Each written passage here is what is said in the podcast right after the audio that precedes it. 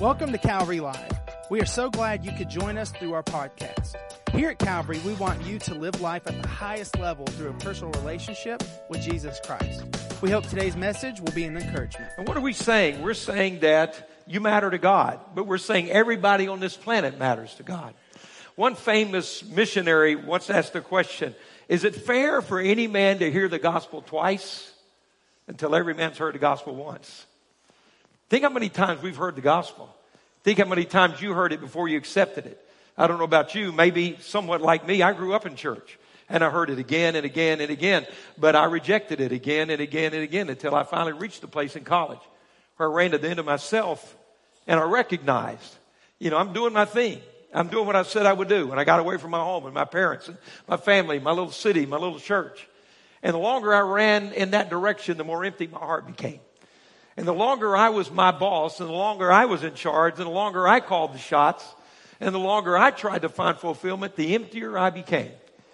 And thank God His mercy never left me. How many are thankful His mercy never left you? How many are thankful when you were running from God, He was running to you? And so we have an incredible, incredible opportunity. Kingdom Builders. That's what we're here to talk about. Now, I, I, I so appreciate our youth. I appreciate their heart and their passion. Don't you love it when the young people get right up in your business? Come on, tell the truth. Tell the truth. Don't you love it when they get right up in your business? I love it. What a message. I'm so thankful. I want to say this to us today before we go any further. I want you to recognize this more than ever, more than ever. What we're doing here today really matters. Did you hear me? What we're doing here today really matters. I was listening to, to that message and, and, and hearing that human video, watching it, hearing it. And I realized I'm so thankful. Man, we're so far from perfect, but we, we aren't retreating at Calvary. We're advancing at Calvary. I'm so thankful for that. That's what we're talking about right now. You know, for thirty years, over thirty years, we've been in the government housing projects, feeding, blessing, telling, busing, bringing, reaching, giving, doing everything we could do. I'll, I'll never forget one day I was walking by and a little lady pulled on my sleeve. She said, Pastor Sawyer, I just want to say thank you. She said, you fed me and my family for three generations. I don't know what we would have done without your help. And you know what I said to that? Thank God, because it took us to make that happen. We're there on the front lines. We're sending our missionaries. You're going to see that list today. It's stunning what happens when God's people say, hey, let's just do this thing. And we're not just sending money. We're going ourselves. Amen? We're going. We're building. We're reaching. We're And we're not just going around the world and across the ocean. I want you to hear this. We're going around the corner and across the street. Missions is right where we are. America has become a mission field. When Phyllis and I uh, were ready to go into ministry and graduated from Bible college, I remember I've only had two positions. Uh, I was a youth pastor at a church in the Dallas-Fort Worth area, and then we came here and planted Calvary. And so uh, I remember on my interview for that youth pastor position, and a pastor looked at me and he said, where do you think you'll be in five years? Well, I was intelligent enough to know what the right answer was. You're supposed to say, Pastor, I'm going to be right here. Five years from now, this is where I'm going to be. But that wasn't in my heart. So I had to tell him the truth, not the right answer for the, you know, uh, interview. So, so he said, where do you think you'll be in five years? And Phyllis and I said, we believe we'll be on a mission field somewhere in a foreign country. And that's what our passion was. And, and I've always said I volunteered. God just didn't take me up on it. And for a while, it took me a little bit to get this thing figured out because I knew He called me here. I knew He called us to plant this church. I knew it was the will of God. And one day I was reading through, and, I, and, it, and, and I'll never forget this, many years ago. It says, this is the day for the missionary pastor to begin to understand that we're not here just to take care of the saints, manage the house, be a club. We're here to reach North Alabama. We're here to, to live and breathe and build a church like we're in a mission field. And that's what we've always tried to do. And God's always honored that. I've told you many times we, we need to be refreshed. In those early weeks when I, we started this church, in that little storefront building where I was praying and walking and praying, and uh, I'll never forget God told me something. He said, if you'll always take care of people that no one else cares about, I'll always take care of you. He's always done that, hasn't He? He's always taking care of us. And so when we talk about kingdom builders, we're not ta- it's the very opposite of what we think building a kingdom on this earth is. We're not building our kingdoms, right? we're building his kingdom. We're going to see that phrase in a moment. But I want to say again, what we're doing here today is important. What we do every Sunday is important. It becomes more important than it's ever been. And I want to thank you and salute you for being here. If you couldn't make it physically, you're online. I want to thank you for joining us on our online campus. You see, what we're doing every time we gather, it's a visible statement. It's a declaration to our culture. Our culture screams at us that Jesus is now irrelevant. Our culture screams at us that the Bible is not true. Our culture screams at us that you can't live a life according to the Word of God. But every time you walk in that door, every time we gather in worship, we have a living, breathing, touchable, relatable testimony that says Jesus is real. The Word does work. There is a community of faith. Come on, how many hear what I'm saying? We are a part of a family of believers. We are red and yellow, black and white. We are every generation. And this is a statement that something is bigger and greater than our man-made kingdoms. It's the kingdom of God. And everybody has a place to belong in it. That's why we take some time to think about what God is doing and his heart. Let's, let's go to Matthew chapter six and verse nine and ten. I've read it every week. I'm going to read it one more time next week. I want this to get into your spirit and into your heart. Matthew chapter six, and I want to go to read verses nine and ten. The setting, pardon me, is what's called the Sermon on the Mount. Uh, theologians and historians say it's the greatest sermon ever preached. It was the longest sermon Jesus ever preached that was recorded. And there on the shores of the Sea of Galilee, Jesus is, is, is, is, uh, teaching, and he is, he is showing them how to live out his kingdom on earth. And he says, if you're going to bring the kingdom of heaven to earth, how many want to bring the kingdom of heaven to earth? Okay, let me ask you again. How many want to bring the kingdom of heaven to earth? Here's the most important question. How many of you believe that can happen? That God's will in heaven can become his will on earth? Well, that begins with prayer. How many heard what I've said? I don't think we care enough until we pray. We can say we care about lost people, but you don't care about lost people if you're not praying about lost people. I want to ask you the question I asked two weeks ago. If this morning, today, at this moment, God answered every prayer you were praying, if at this moment God answered every prayer you prayed this week, would it change your world or would it change the world? I want to ask you that again. How do we pray? Do we pray big enough? Do we pray like Jesus said we should pray? For most of us, prayer is just, God, give me. For most of us, prayer is just, God, get me through the night. For most of us, prayer is, God, I need some help. But there is a position of prayer God gave his church, I want you to listen to me, that's not just, God, get me through. We have been given an authority, an anointing, a dynamic to pray the will of God in heaven become the reality on this earth. Our prayers can change things. Our prayers can change what's going on around us, change our family. So Jesus said this, verse nine, Matthew six. This then is how you should pray. Remember, he didn't just say this is what you should pray. We are so formula focused. How many heard me? We are so formula focused. Give me three steps to this, five steps to that, two steps to that, ten chapters on prayer. That's not how you build a relationship. You build a relationship hanging out together. You, I promise you, if you're married, you didn't get your spouse by saying, okay, let's sit down tonight on our date, and we're going to take five steps to developing our relationship. They probably looked at you like you fell off something somewhere. In fact, if you're practicing that, stop it. That's why you're still single right now. You know how I got to know Phyllis? I, I talked with her. I paid attention to her. I noticed her. I listened to her. I discovered what was important to her, and it became important to me. I wanted to know what she liked, and I made sure she got what she liked. I wanted to know what was important to her. And so we began to build a relationship. He didn't just tell you what to pray. Our Father which art in heaven, hallowed be thy name. Thy kingdom come, thy will be done on earth as in heaven. Give us a, come on. Prayer is not now lay me down and sleep. Pray, Lord, my soul to keep. If I should die before awake, pray, Lord, my soul to take. Prayer is not good bread, good meat. Good Lord, let's eat. Come on. Prayer. Prayer is talking. It's communicating. It's relating. How do you pray? He didn't say this is what you pray. This is how. This is the principle, not the formula. This is the heart, not the system. Are you with me? So how do you pray? You pray recognizing you have a Father in heaven. How many are deeply grateful we have a Father who loves us, who redeemed us? So if I'm going to pray, I can't pray unless I pray like a son or a daughter.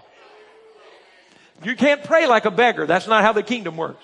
You can't pray like an earner. Are you with me? That's not how the kingdom works. You begin with the very place knowing I am who I am by the grace of God.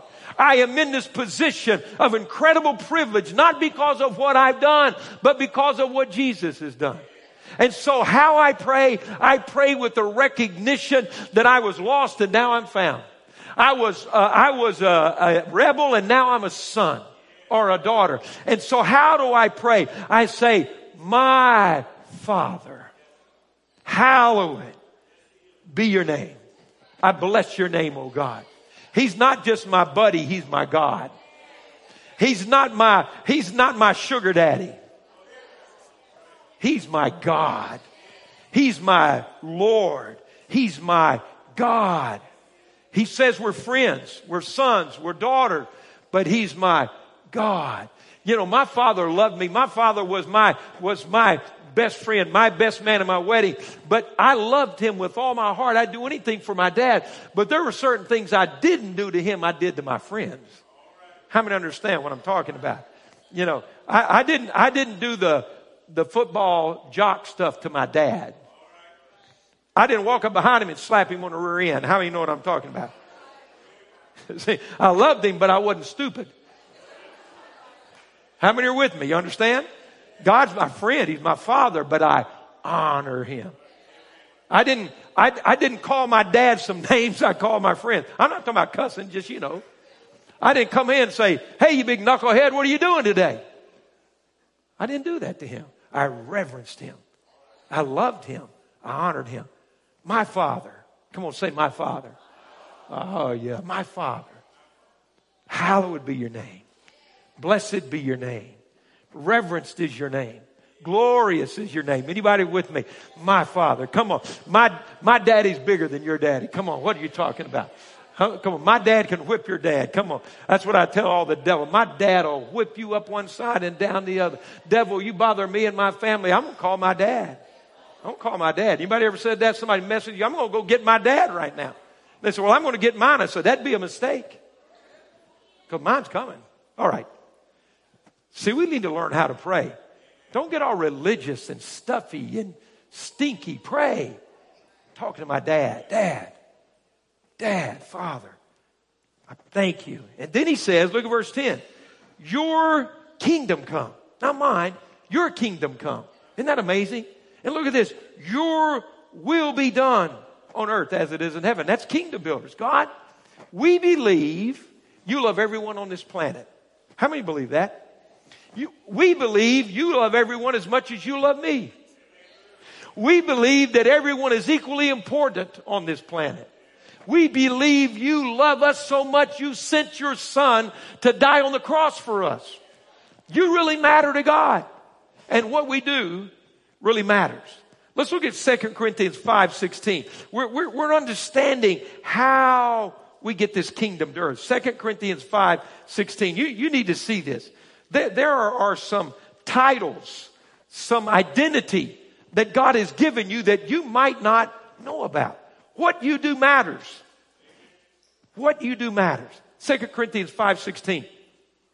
See, again, this heavenly perspective. So from now on, Second Corinthians five sixteen. So from now on, we regard no one from a worldly point of view. Wow. Why? Because we're not building our kingdom. We're building his kingdom. What would happen in your life if you could just get that going? From now on, we regard no one, what? From a worldly point of view. That's why we forgive the jokers in our life. Don't look at me like that. That's why we forgive the people that have despitefully used us. We bless those who despitefully use us. We pray for those who've been unkind to us. Why? Because we're weak? No, because we're strong. Why? Because we don't regard people the way you regard people in this earthly point of view. Because I can look at somebody who's hurt me and I know behind that it's a hurting person. I know somebody who tried to break me because they're broken. I know that someone that did what they did is because they don't know who I know. And because I'm not living to build my kingdom, I'm not rattled when they do what they do. If someone walks away from you that you had trusted, you're going to be okay because we don't regard them the way the earth does. I regard God as my sword. And so you may leave me, but God is still for me. How do I get up when someone knocked me down? Because I didn't look at you as my source. I didn't look at you as somebody I had to have. If God is for me, who can be against me? From no longer do we regard one another from a worldly point of view. I'm here to serve you, not use you. Okay, so though we once regarded Christ in this way, that's how the culture regards Christ. We do so no longer. How many are thankful? We do so no longer. Now watch this, verse seventeen, therefore, because of Christ, if anyone is in Christ, how many in Christ folks in the house? Come on, do you really mean it? I'm going to look around. In Christ, in Christ. Okay, look at this. From therefore, if anyone is in Christ, he, she. Well, I've got to say that carefully because of this right's going on. I didn't mean it the way you thought of me. See, that's regarding he or she. Everybody understand? I, I said that too tight together. It's hard to communicate now, isn't it? There are things I have to be careful the way I say them because, anyway. Okay, therefore, if anyone is in Christ, he or she is a new creation. Look at that statement. The old is gone and the new has come. I'm, I'm pressing on us a little bit today. Is that okay? Listen, listen, I want to know, do you really want that?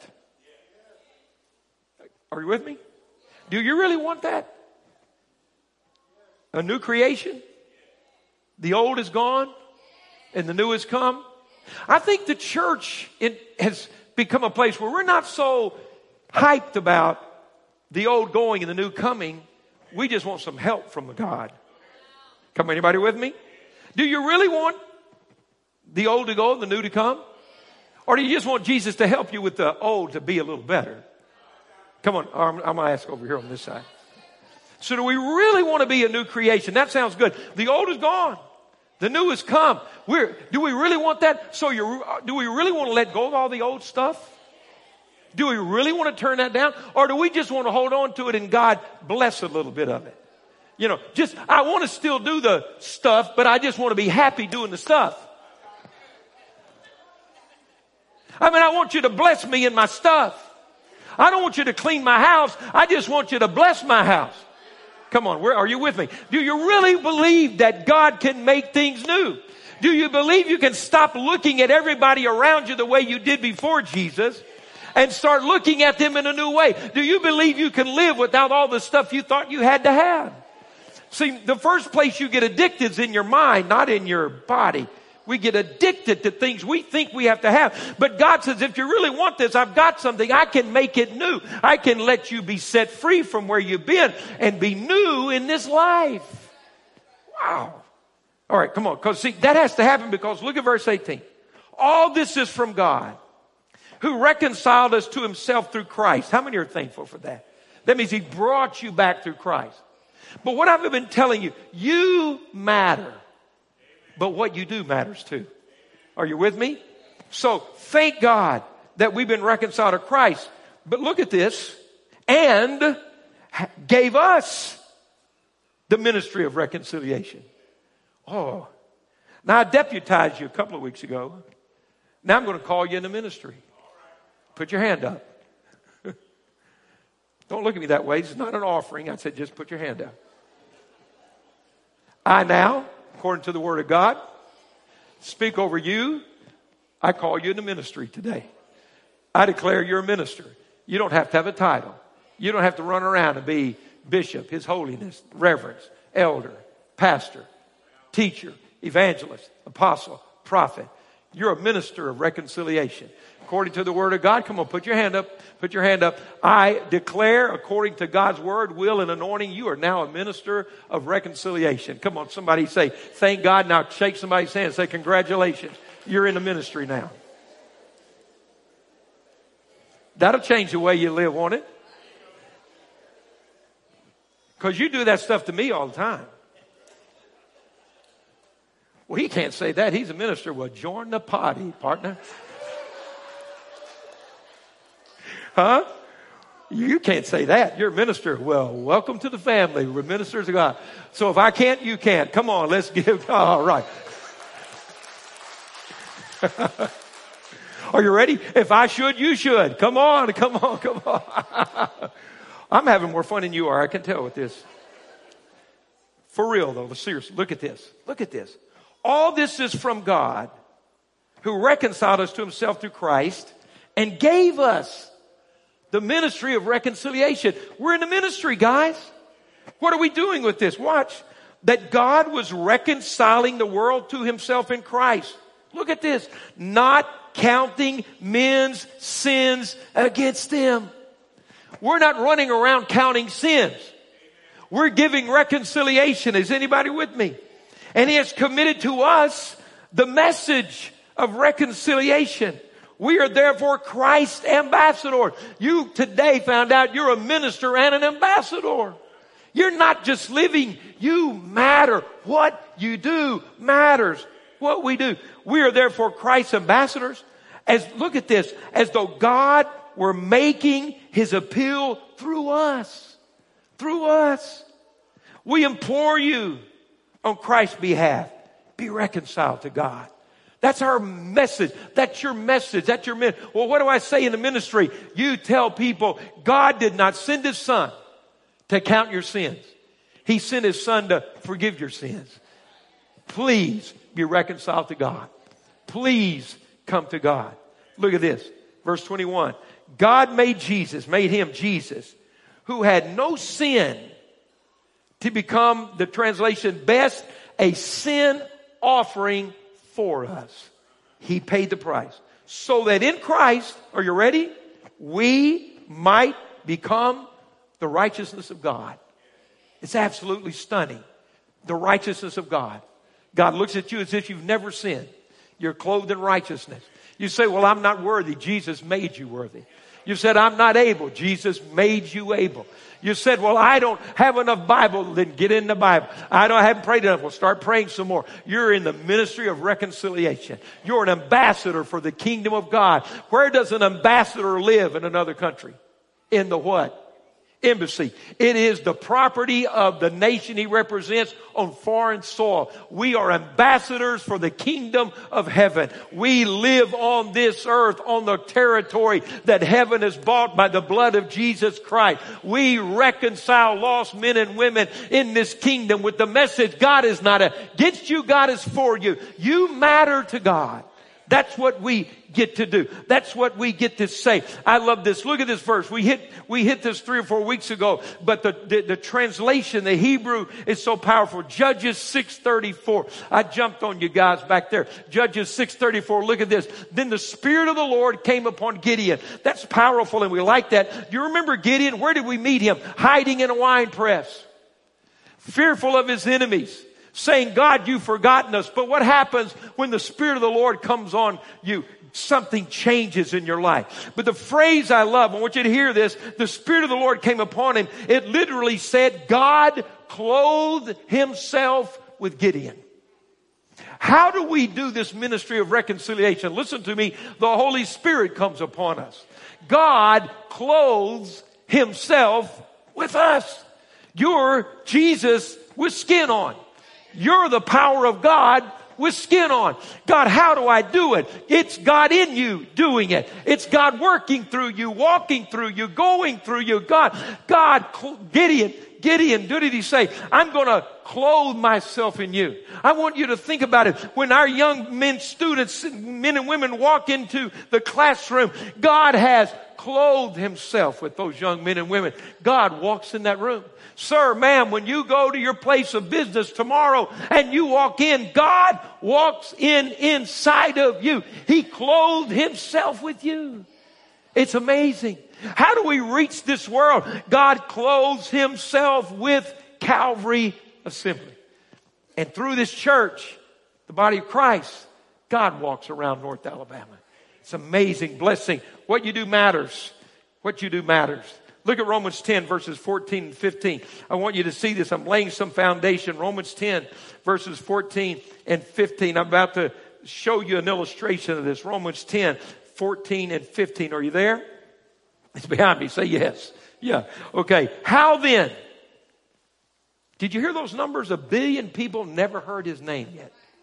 How then can they call on the one they have not believed in?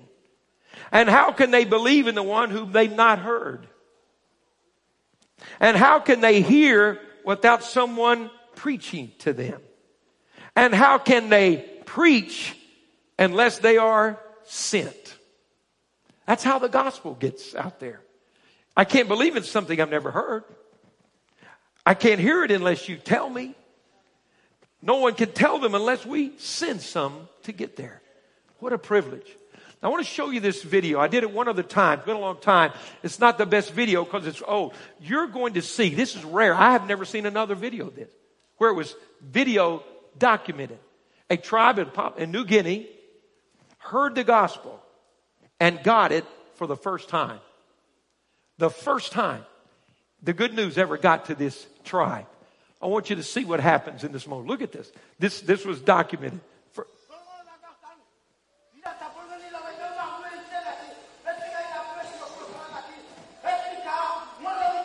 Village believer stating that he too believes that Christ has paid for his sins.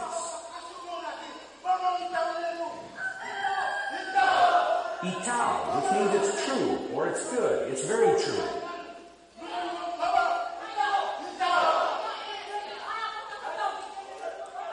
Village grandma rejoicing that he believes, so does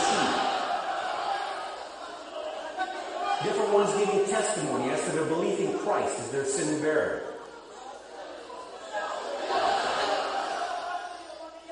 Mark saying that if they really are believing, then God's word says that their sin is forgiven.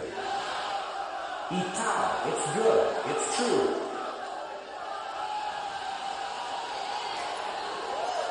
Spontaneous rejoicing breaks out. This went on for two and a half hours. Two and a half hours.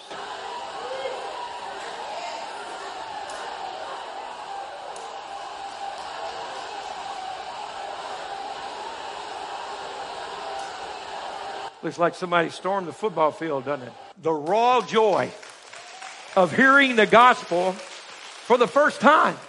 Do you know that every time that happens, the people that sent them there are part of that incredible good news? Wouldn't you love to see what's happened to us as a nation? But I believe in America, again, this nation has become so corrupt and so blinded that I believe we're going to see days like that happen in this nation again.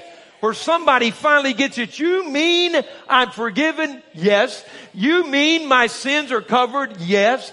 And the celebration of the absolute joy, believing that God is going to do that. You just saw that that was the first time an entire tribe ever got that. But we're a part of that. Every time we send someone and they hear that, we're part of that. Let me ask you something today. Who was the person that influenced you to accept Jesus? Think about it. Who was it? Who witnessed to you? Who was the person that witnessed to you? Let's bring it back here to America. We saw New Guinea. Let's hear. Who was that person? How many of you, it was a family member that probably first brought that? Let me see your hand high. How many of you was uh, a friend or a neighbor? Coworker. How many was a coworker? All right, classmate. So let me look again. How many, when you came to Christ, the number one influencer was a family member? Let me see your hand. Put them up really high. Look around here. Number one. Number one happening of that is family. The reason I wanted you to raise your hands is because some of you are praying for your family right now. Some of you are praying for your prodigal sons and daughters right now. Did you look around this room? Do you see who God uses? Do you know that what you do matters? Do you know that if somebody won you to Christ, God's going to use you to win somebody to Christ? Do you know that if God strategically placed somebody in your life, He's going to strategically place you in somebody's life? I want you to understand that we carry this good news. Everybody may not react like New Guinea, but people are looking and searching. And what I want you to see, I have people say to me, Pastor, I don't know what I can do for the Lord. Well, our hands just told us somebody as close as your family is your mission field. I raised hands, said there's something we can do with what's going on around us. It's, it's powerful. Do you know that God is always looking for partners? He's always looking for partners. The parable of the talents is that I'll give you two, I, and I'll give you one, I'll give you two, I'll give you five. And we're supposed to go take what He gave us and let's go put that to work somewhere. Let's go bring some increase back in the kingdom. And what did He say? You did a good job with that. Here, I'm going to let you win more people to Jesus Christ. You did a good job with what we had. Let's make this happen. Guys, let, let me say this today. I want you to get this. Christian life, this Christian life is not a uh, spectator sport. It is not me sitting by. You know, we've come in our culture, we are a group of people where the majority sit around and watch reality television and live vicariously through somebody else's life. Don't look at me funny. We become so boring that we don't have a life. We become so stationary, we don't have a life. And so it's the most exciting part of our life is sitting down watching somebody else live life. I can tell you the Christian life's not a theory. It's the most exciting way you'll ever live. What we do matters to God. What we do matters for eternity. What we do is the highest privilege that God can give us. Do you know what? You're the social influencers. You're the people that should be changing the world, what's going on around. I don't know how many followers you have, but I know I'm following Jesus. I know that I'm following Him. People are going to follow Him. How many hear what I'm saying? It, it's amazing. This culture that we're living in is, is voracious for information. Social media is consuming information twenty-four hours a day. Let's give them something that will change their lives. Let's give this hungry world, searching world, something that's going to make a difference. Let me, let's just real quickly, let me take you through what happened through the ministries of this church last year because of Kingdom Builders. I want you to see, I want you to get this. Does my life matter? Well, you've been around the world this year. Does my life matter? We've touched people you'll never see till you get to heaven. Let me just quickly try to go through this. We, we, we minister to, we, we are a partner in reaching Israel. God says He'll bless those who bless them. Amen. We, we, we are a part, and we're in Colombia. These are, these are, uh, missionaries, John McCluey, in Nepal, Jason Loper, in Germany, Austin Brown, in Belize, Cody Griggs, in Indonesia, Chris Duncan, in Spain, Steve Insminger. Fam International is Johnny Brown. We partner there. He helps uh, mission trips get there. Project Rescue, David Grant, rescuing women and children and human trafficking all over Asia and Europe. In South Africa, Charles Hasselbrink, building uh churches for the tribal areas, pastoral development. I'll be going next month for the second time back to uh South Africa. I want you to pray for me. They only opened their churches up last month from COVID. They had opened up the casinos. They had opened up the athletic venues. They had opened up shopping. They would not let the people have church. I've always believed that COVID was used by the enemy to try to shut the doors of the church. But we're going back, and right now I can tell you there is a hunger in South Africa. I have been given the privilege, you know, it's the nation of apartheid. You know, it's one of the most radically uh, prejudiced, segregated nations on the planet. I can tell you some good news. I get to go represent the gospel. I get to build connections. I get to go help develop pastors in the largest uh, black African churches in Johannesburg in South Africa. I'm going to get to go there and preach and break some barriers down. Amen. And develop pastors. Venezuela, Gary Heine, Austria, Larry Henderson, Peru. Look where you've been this year. Israel, Colombia, Nepal, Germany, Belize, Indonesia, Spain. Boy, your suitcase got a lot of stickers on it, doesn't it? South Africa, Venezuela, Austria, Peru, Paraguay, Dominican Republic. You know, we're building the school. I'll show you pictures next week. Ecuador, Uh, Child Hope in Mexico, Santo Domingo, the church, the schools and churches we built. In Italy, Life Publishers sending uh, the gospel out to closed countries over digital contact. Japan, France, Austria. We're, we're helping our missionaries when they come back off the field. We're not forgetting about them. There's a fund. Speed the Light. You heard the students talk about that. That's our students giving to mission. Light for the Lost. Our men giving to mission. Bethany Gateways. Carly Moore, one of our young ladies. Calcutta, India. Mission of Mercy. Soar Global. Michael French Ministries in, in Russia. Convoy of Hope. We're feeding people in many places around the world as partners.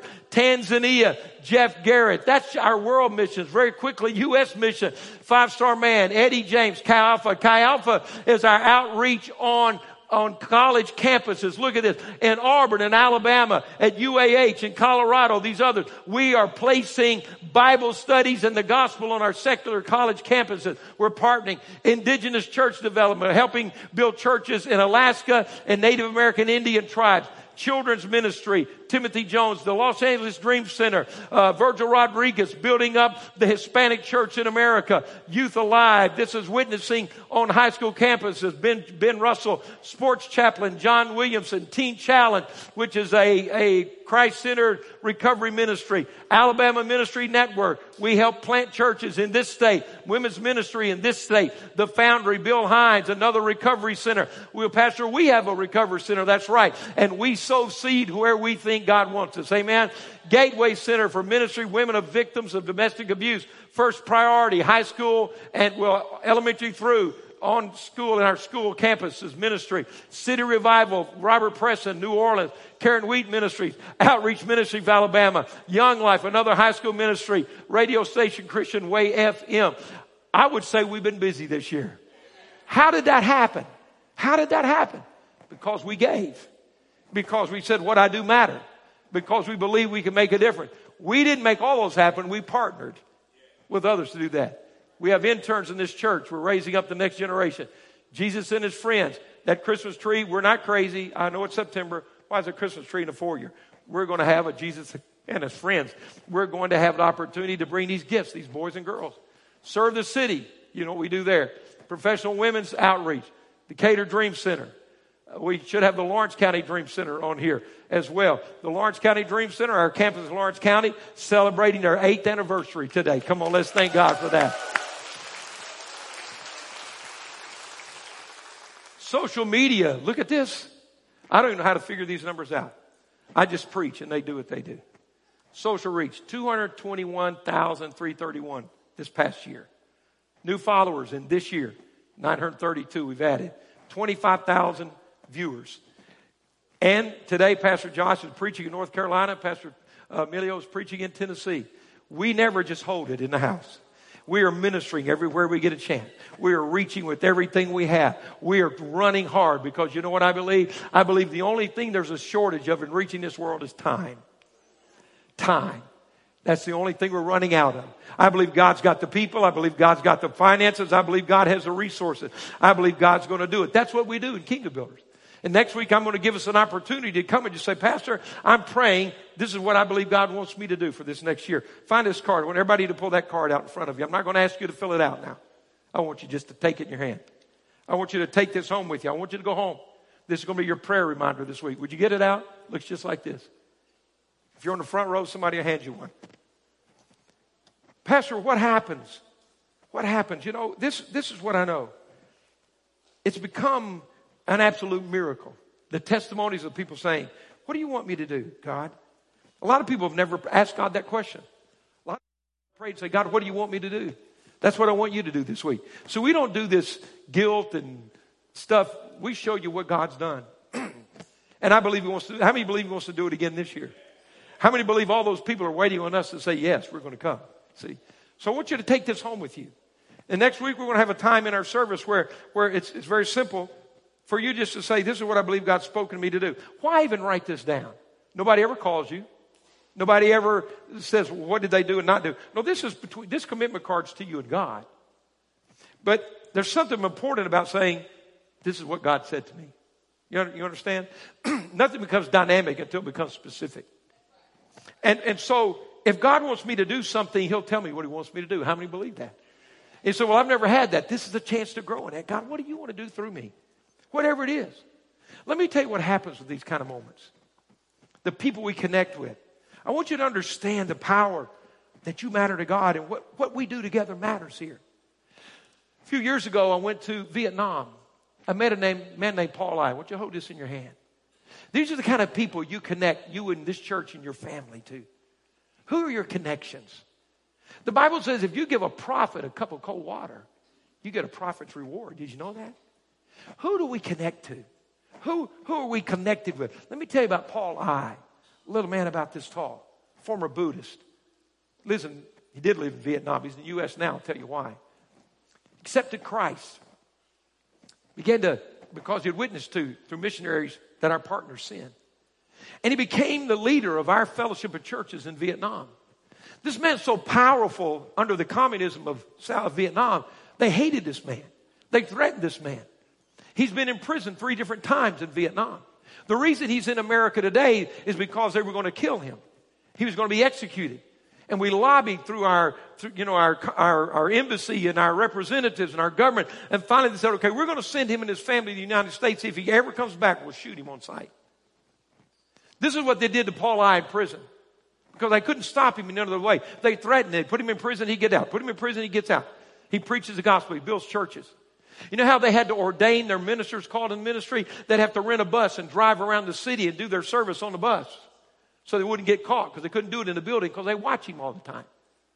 In Vietnam, in our fellowship of churches, you can't be ordained unless you've been arrested at least once for preaching the gospel because they figure you're just not serious enough. Well, thin out the, anyway.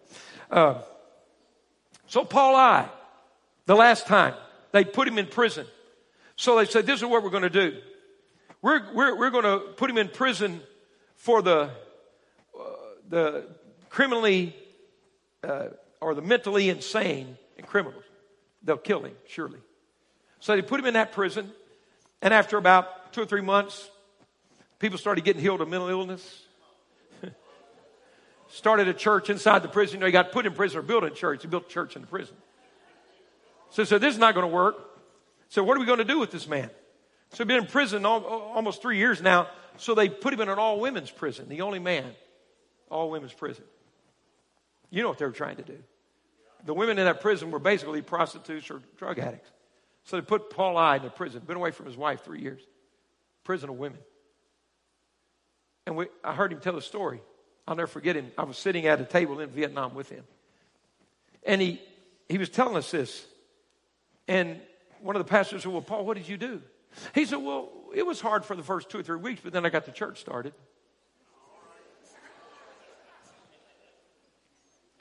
So they took him out of there and put him in another prison. They locked him in a dog cage outside in Vietnam. He never stood up for three months. This tall, this tall. He crouched in a dog cage in the heat, the rain, the mosquitoes of Vietnam. They laid him out. He went and started a church. We said, Paul, how did you do it? I'll never forget, he looked me in the eyes. And it never crossed his mind that when he looked, he said, oh, you'd do the same thing, wouldn't you? Oh, yeah, yeah, yeah.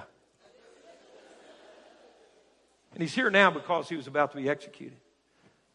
On that same trip, I went to Burma. And there in Burma, I met a man named Mel, and his last name C H I T. It's shortened, Mel Chit. Mel was thirty years old when the communists invaded Burma and took it over back in the days of the Iron Curtain in that season around our globe. And they told the missionaries, you have thirty days to leave or we'll execute you under this radical Chinese communism. And so the missionaries there gathered and prayed and said, God, what are we going to do? And here's this young man named Mel in one of their churches, a businessman doing well. Said, God told us you're going to, we're going to leave you in charge. He was, whoa. They said, no, God told us. We prayed and fasted. They brought him in, laid hands on him, and they left. We were out of Burma for twenty years. Nobody got in. Nobody heard. We never knew what happened. Communism was so radical in Burma during that time that, that, that young people would bring their parents into the city square and disembowel their parents and wash their hands in their parents' blood to prove they were loyal to communism. That was the radical communism in Burma. where this thirty-year-old man was left.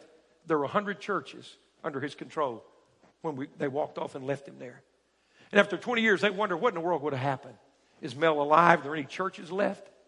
And when we finally got back in, we found Mel. We said, Mel, so glad you're alive. So what happened? Are there any churches left? He said, yes, there are. How many are left, Mel? He said, well, when you left me here, there were one hundred. We have one thousand now.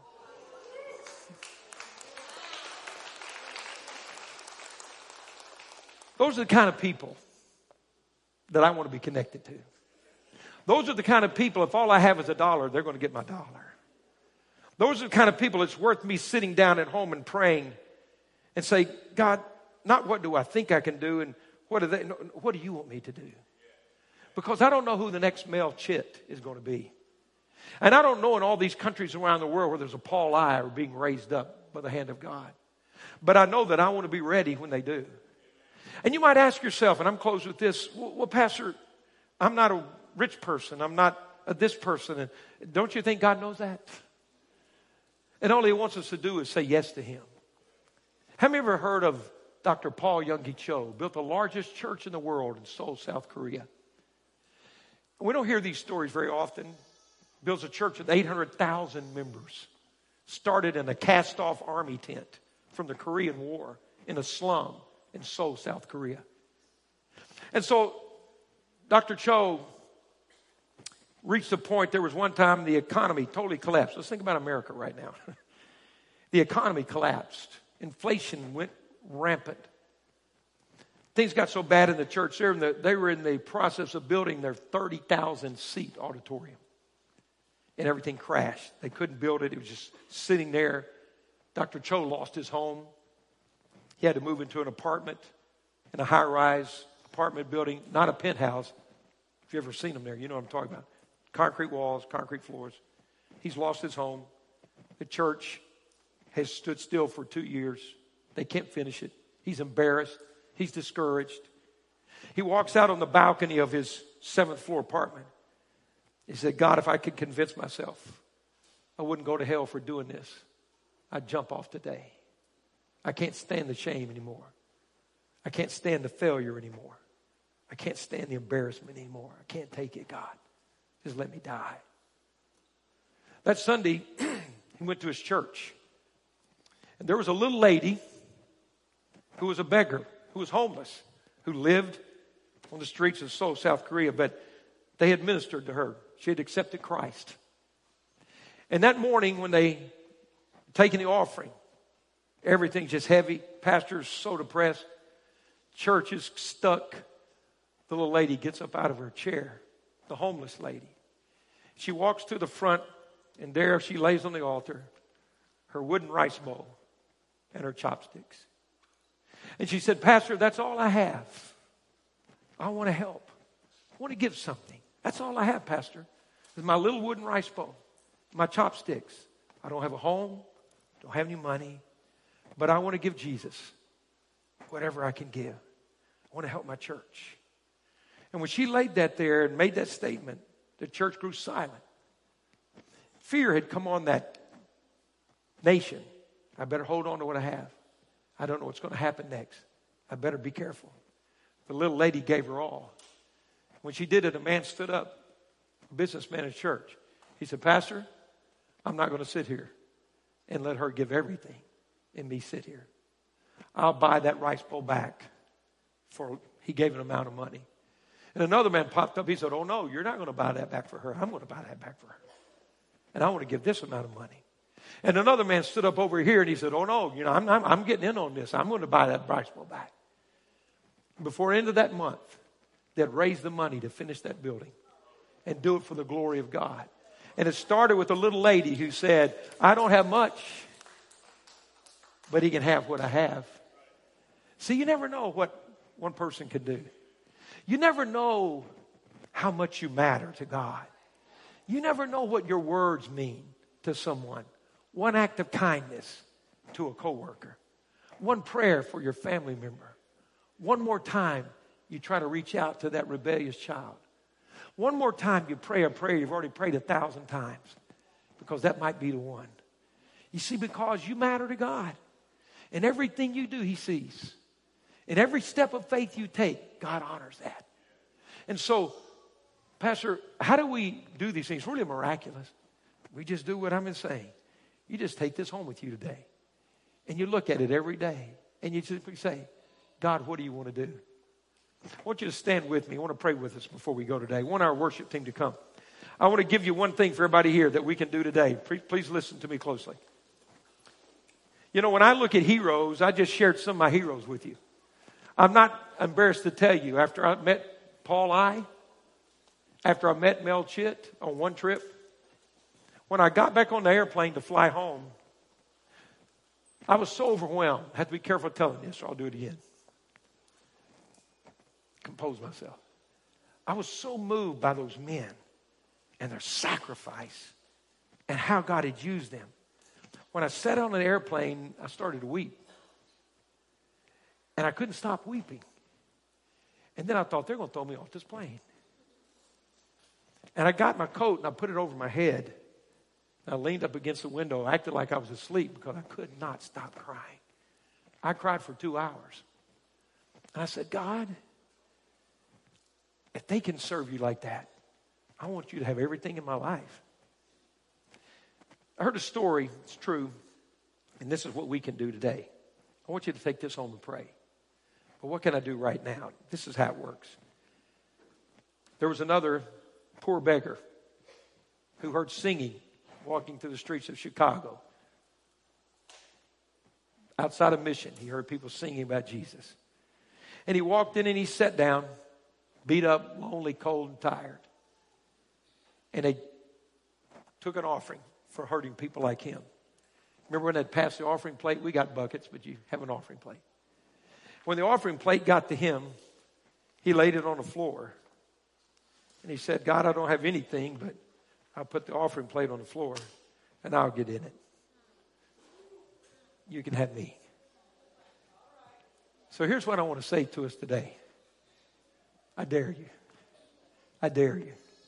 I encourage you. I challenge you. Put the offering plate at your feet right now. Would you put one? Would you see it right there? And all I want us to do today at Calvary is say, God, I trust you enough to give you me. I give you me today. Give you who I am. Give you what I got. Give you where I've been. Give you where I'm going. Isn't that amazing? Give you all the good and all the bad. Just give you me. So, that's not a very fancy offering plate. I got up here as best I could do. But I'm going to take mine. They laugh at me because I still write my sermons on the yellow legal pad. You've got to be anointed if you write them on this. So this is going to be my offering plate. It's my offering plate. God, if you can use George Sawyer for the rest of my life, I've said it before, but I'm going to re-up today. I want to step in this offering plate. Here I am. My weaknesses, my strengths. Everything in front of me, everything that belongs to me, you got it. Would you do that right where you are? I want you just to put your offering plate right there in front of your feet, right where you stand. I want you to step into it today. Say, God, here I am. Here I am. You matter to God. What you do matters to God. What we do matters to God. It's amazing. Thank you for listening to today's podcast. You can connect with us live each Wednesday and Sunday through our social media pages. If today's message has blessed you, please rate and review us so that more people can hear this message of Christ. Find out more about Calvary on our website at calvary assembly dot org.